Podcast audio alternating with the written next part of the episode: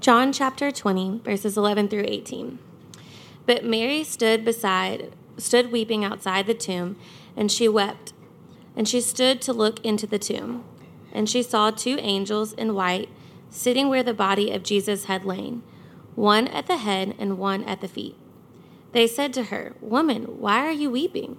She said to them, They have taken away my Lord, and I do not know where they have laid him. Having said this, she turned around and saw Jesus standing, but she did not know that it was Jesus. Jesus said to her, Woman, why are you weeping? Whom are you seeking? Supposing him to be the gardener, she said to him, Sir, if I have carried Sir, if you have carried him away, tell me where you have laid him, and I will take him away. Jesus said to her, Mary. She turned and she said to him in Aramaic, Rabboni, which means teacher. Jesus said to her, Do not cling to me, for I have not yet ascended to the Father, but go to my brothers and say to them, I am ascending to the Father and your Father to my God and your God. Mary Magdalene went and announced to the disciples, I have seen the Lord. And she said these things as he said these things to her. This is the word of the Lord.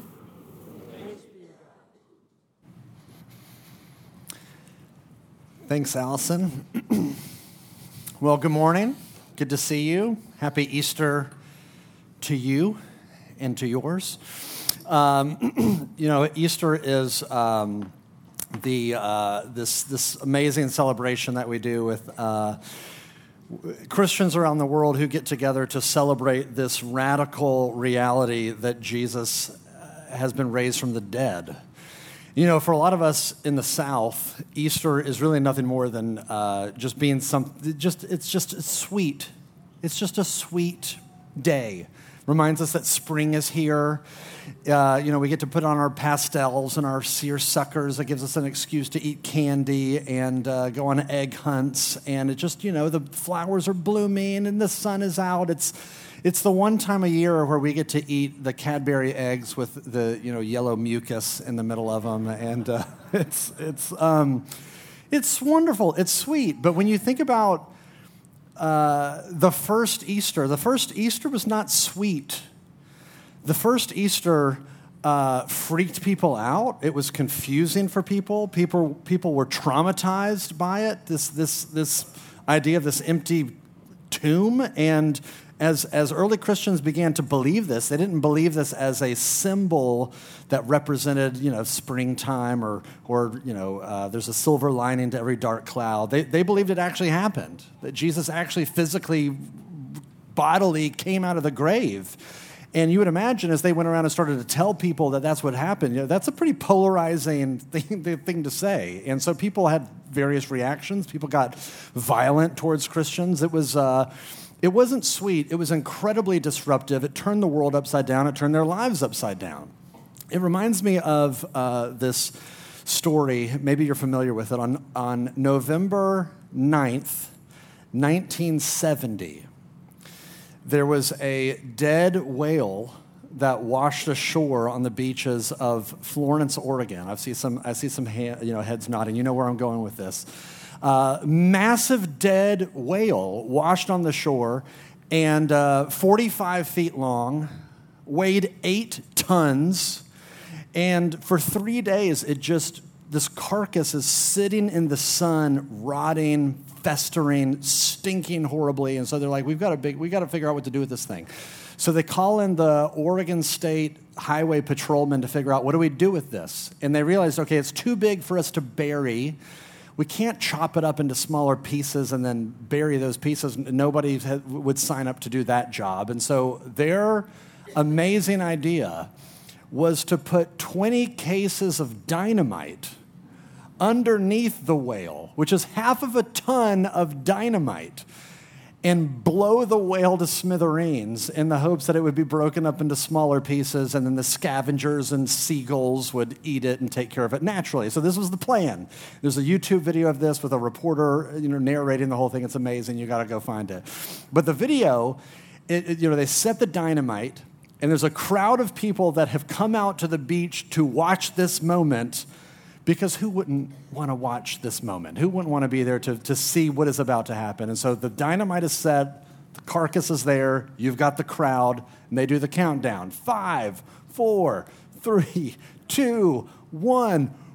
It's like this nuclear explosion, fire and smoke and sand, and everyone in the crowd's like, yeah, that was awesome. And they're laughing and clapping because this is just such a ridiculous moment until they begin to realize that all that whale meat is now raining down upon them. And so they're running for cover, running for their lives as chunks of just whale is flying and falling on, on top of them. In fact, there was in the video, they show a car that was parked a quarter of a mile away that had a piece of whale the size of a refrigerator land on it and just smash the, smash the car to pieces. Everyone was there, was, was caked and covered in, in whale stuff. There was a nearby town that was just coated in whale.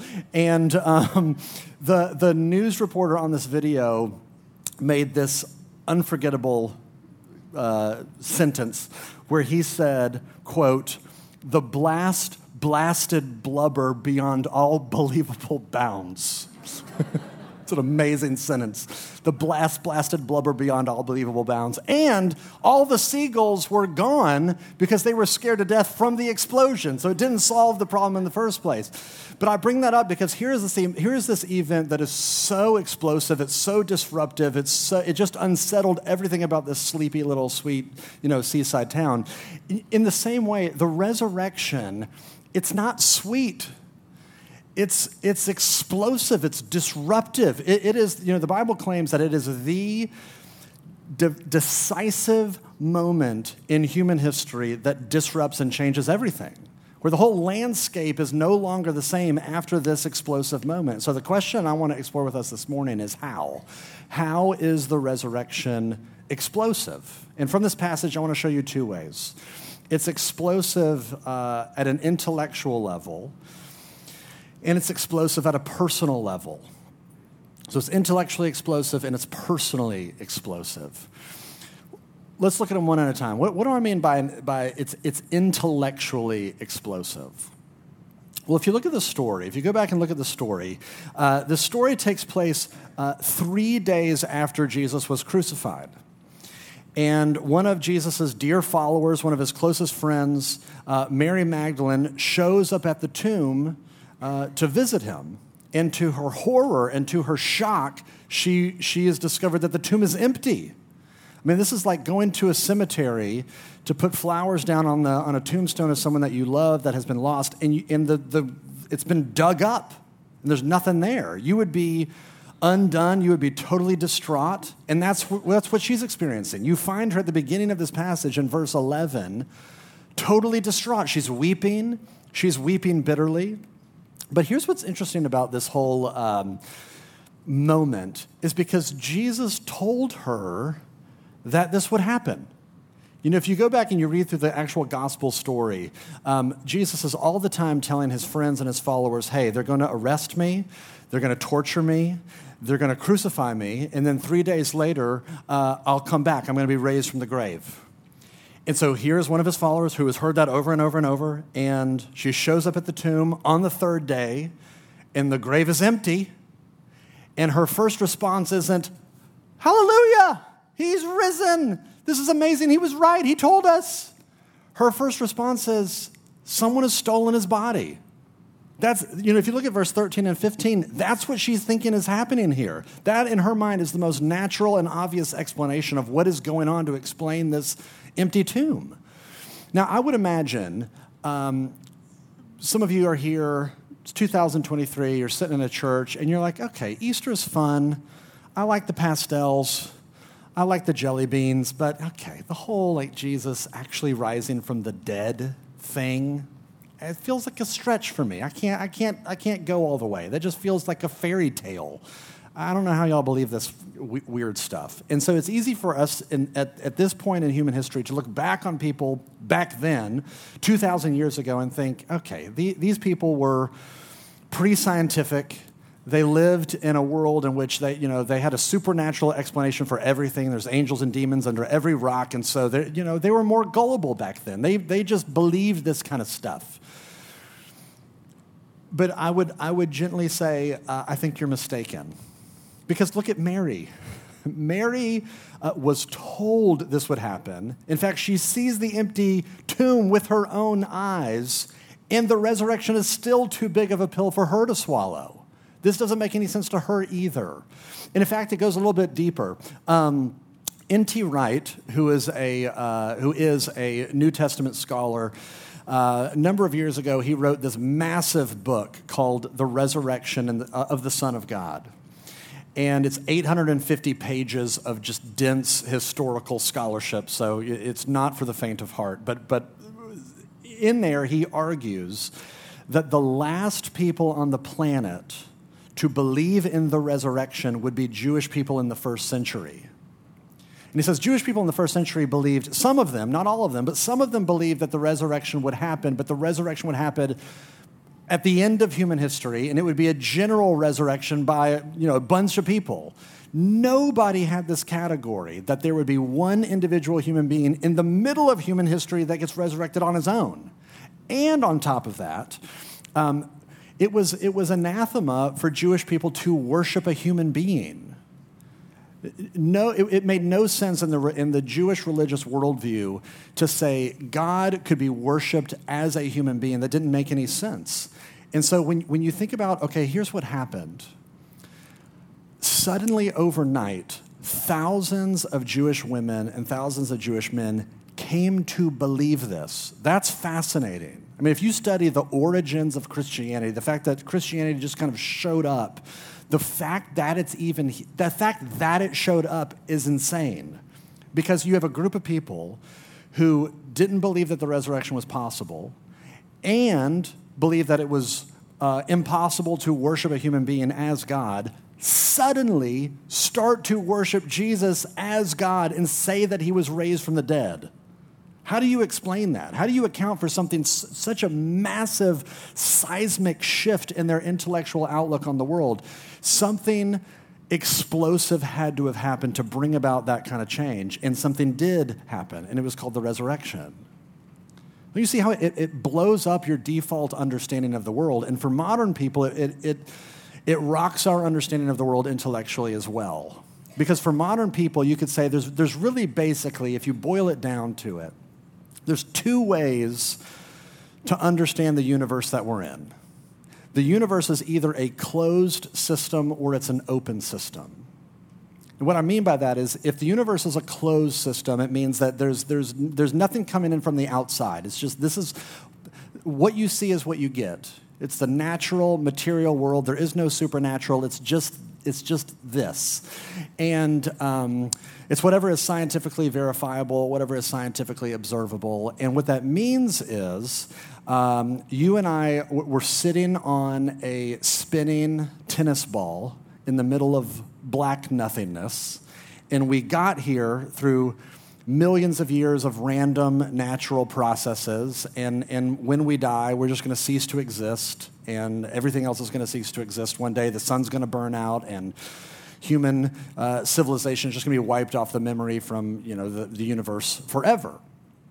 Closed system. A lot of people that believe that, a lot of people think this is, this is the world that we're living in. The, the, the, what I would challenge about that understanding of the world is if if that's your understanding of the world, then you have to come to terms with the fact that everything you do has no meaning. And you say, whoa, whoa, whoa, whoa, whoa. That's, that's not true. I believe that there's meaning. I believe that you create your own meaning. You create your own value and you define whatever kind of purpose you want for your own life. But think this out with me. If everything before you was random, meaningless nothingness, and everything after you is going to be random, meaningless nothingness, that means basically this little slice of life that we call human history is random, meaningless nothingness a thousand years from now, nobody's going to remember or care about anything that you and I are doing right now. We're, we are cosmic accidents. We're bags of chemicals that have neurons firing off in our brain telling us that things have meaning, things have purpose, but it's not. It's just chemical reactions in our brain. We don't want to swallow that pill, that we want to think that we have meaning, we have value, and we have purpose in our life. But if the world is a closed system, there is no ultimate, ultimate meaning. There's subjective meaning, there's subjective purpose, but not at an ultimate level. But what the resurrection does, the resurrection explodes that understanding of the world because the resurrection says the world is actually open. There is a God. And he is involved in the world. In fact, he cracks the world open and floods it with meaning and with hope and with life and with purpose. I mean, what the resurrection does, it, tells you that there's more going on than meets the eye. Because when you look around, you think, okay, death seems pretty clearly the way that everything's going to go. And what the resurrection does is it shows you, okay, despite all evidence, death doesn't get the last word. Death doesn't get the last word. In a world where it seems like there are certain things that are impossible, has now become possible. Things that feel like they have been uh, irreversibly lost is no longer true. You, you, see what I'm saying? You see how the resurrection it just it blows open our default understanding of the world. It, it unsettles us at an intellectual level, but there's more because it doesn't just rock our, um, our way of, of thinking, it also rocks our way of being. It's explosive at a personal level. So let, us look at that. Let's look at Mary. Look at, look at what I mean by this. Mary, if you notice, there's a pretty big um, transformation that she experiences. In verse 11, she's weeping, she's, she's distraught. In verse 18, she's running around telling everybody that Jesus is alive. Now, what happened? Something big had to have happened. Well, here's what happened. When she was, um, when she showed up at the uh, at the garden that day, where the tombs were, she was looking for a corpse. She was looking for a body. She was looking for a dead Jesus. Now, think this out with me. Let's say that she found him. Let's just say Jesus didn't actually rise from the dead, or, or, or that's just that was the end of the story. He just died, and he just became this uh, spiritual teacher who died tragically young at the hands of an unjust and corrupt government. And that was the story. And so Jesus became just like every other dead religious leader who said, you know, here's my unique spiritual hot take on how you should live your life. I think you should care for the poor. I think you should turn the other cheek. I think you should, uh, you know, judge not, lest you be judged. And so Christianity would just be okay, well, um, take Jesus' teachings to heart and try to learn them and do your best to try to follow them, and that's Christianity. But when Jesus shows up in verse 16 and Mary realizes that this is that he's actually alive, that whole approach to spirituality, that whole approach to religion just gets obliterated something otherworldly breaks in in that moment. Because religion says, here are these rules, here are these teachings, here are these things that you need to do. And so religious people, we go out and we do them. We learn them and we do them and we, and, and we do the, we try our best to be good people and we try our best to kind of climb our way up to God. But the resurrection blows that whole way of being up because it shows you God comes to us and he does something decisive to save us. He lives, He dies, He is risen from the grave, which shows you that Jesus is not just a teacher, He's a Savior. And in fact, think about it like this What do we know about Mary from the rest of the Bible? If you flip over to Luke chapter 8, it tells us that Mary had seven demons cast out of her. Now, regardless of what you think about that, I think we can all agree that she was uh, severely troubled. Uh, possibly had mental health things going on as well. She was uh, most likely someone who experienced homelessness. And because she's a woman living in an ancient patriarchal society, she would have been the, the lowest of the low. She would have been, you know, bottom rung. And here's this person who was not just chosen to be the first witness of the resurrection. She becomes the first preacher, the first herald of the resurrection. And this little window shows you that the way that God relates to you and me is always, always, always through grace. He's always choosing people at the bottom, always choosing the failures, always choosing the screw ups, always choosing the people who can't get their life together, which shows you God does not relate to you and me on the basis of how much we have achieved, how good we are, how high we have climbed up the social ladder. It's always by staggering grace. That's why Jesus is even there. He lived the life that we couldn't live. He died the death that you and I deserve to die. And when God raised him from the grave, that was God's way of saying, I'm accepting all of his work on, our, on your behalf. It all counts. So when Mary sees Jesus in that moment, and he's alive, and her understanding of spirituality and religion gets exploded, and she's been given this new hope that death doesn't win, that she is loved with a love that death doesn't even hold back. And she is saved by a grace that not even her worst screw ups and failures can stop. All that comes together, and that's what detonates this nuclear bomb inside of her. And she runs off and tells the disciples that Jesus is alive. They have their own encounter that, with the risen Jesus. They run out and tell everybody that Jesus is alive. And that is ground zero for this worldwide revolution that hasn't stopped. Because here we are, 2,000 years later, on the other side of the planet, in midtown Memphis, proclaiming and celebrating the same thing that Jesus is alive. And some of us have experienced that. And if Jesus is alive, that means that you and I are loved with a love that is invincible, loved with a love that is death defying. That changes everything. And so the question for you and for me is as we hear this, as we think about this, as we come to Easter every single year, our, the, the question is what are, what are you going to do with it? You know, N.T. Wright, who I mentioned uh, you know, a little earlier, who's uh, the New Testament scholar, he came up with this thought experiment. And he said, okay, let's just assume someone gives you this amazingly beautiful painting and it is uh, of such a painting, it's of immeasurable value, of immeasurable worth and beauty, and it's painted on this uh, enormous canvas, and you bring it home and try to find a spot for it in your home to hang it up. But because uh, it is, it's so big, uh, there's no wall in your home that can fit this painting. There's no space in your home that can just conveniently hold a, a painting of this size and of this grandeur. And so you've got a choice to make. Are you going to knock down walls and rearrange the entire infrastructure of your home to accommodate this painting? Or are you going to walk away from the painting because it doesn't fit neatly into your home? And N.T. Wright is saying that is the dilemma that the resurrection presents for every single one of us. It's so big, it's so massive, it's so, it's so explosive, it doesn't just conveniently fit into the way that we normally do our lives. It, in other words, you can't just take it in and believe, oh, Jesus has been raised from the dead, and then just go back to business as normal. You know, you can't sit here and say, okay, yeah, sure, okay, I'll believe that Jesus is alive and I am loved with an invincible, death defying love. And I don't know, y'all want to grab some brunch and watch the rest of the Masters? Uh, you know, you, you, it's, it, is, it is of such a nature, it is so explosive, it's so over the top. Uh, everything else has to be rearranged in light of it.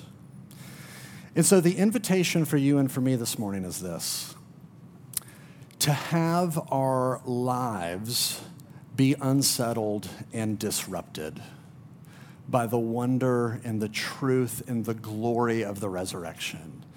Because here's the reality if the resurrection didn't happen, then Easter is sweet, but we're all kind of wasting our time here. We're just rearranging furniture on the Titanic. But if the resurrection did happen, and it did, that changes everything.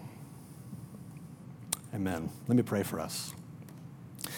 Oh, Father, I pray that you, would, that you would give us the humility and the courage to let our lives be disrupted, be unsettled by this. That we wouldn't just show up at church, okay, yeah, Jesus rose from the dead, check the box, go back to life as normal. But I pray that you would give us the grace to have the eyes to see and the heart to receive something like this that is so explosive, so life altering, so history altering. I pray that you would. Uh, knock down the walls inside of our own hearts that feel like they're obstacles to really pr- taking this in. blow up the doubts and the uh, questions and the concerns that we have that, that don't want to make room for this in our own hearts and our own lives. But Father, I pray that you would help us to bring this in and be so disrupted, so unsettled that we might become people that actually start to resemble Jesus himself, full of grace and full of truth, and willing to give our very lives away for our neighbors. And we pray all this in his name. Amen.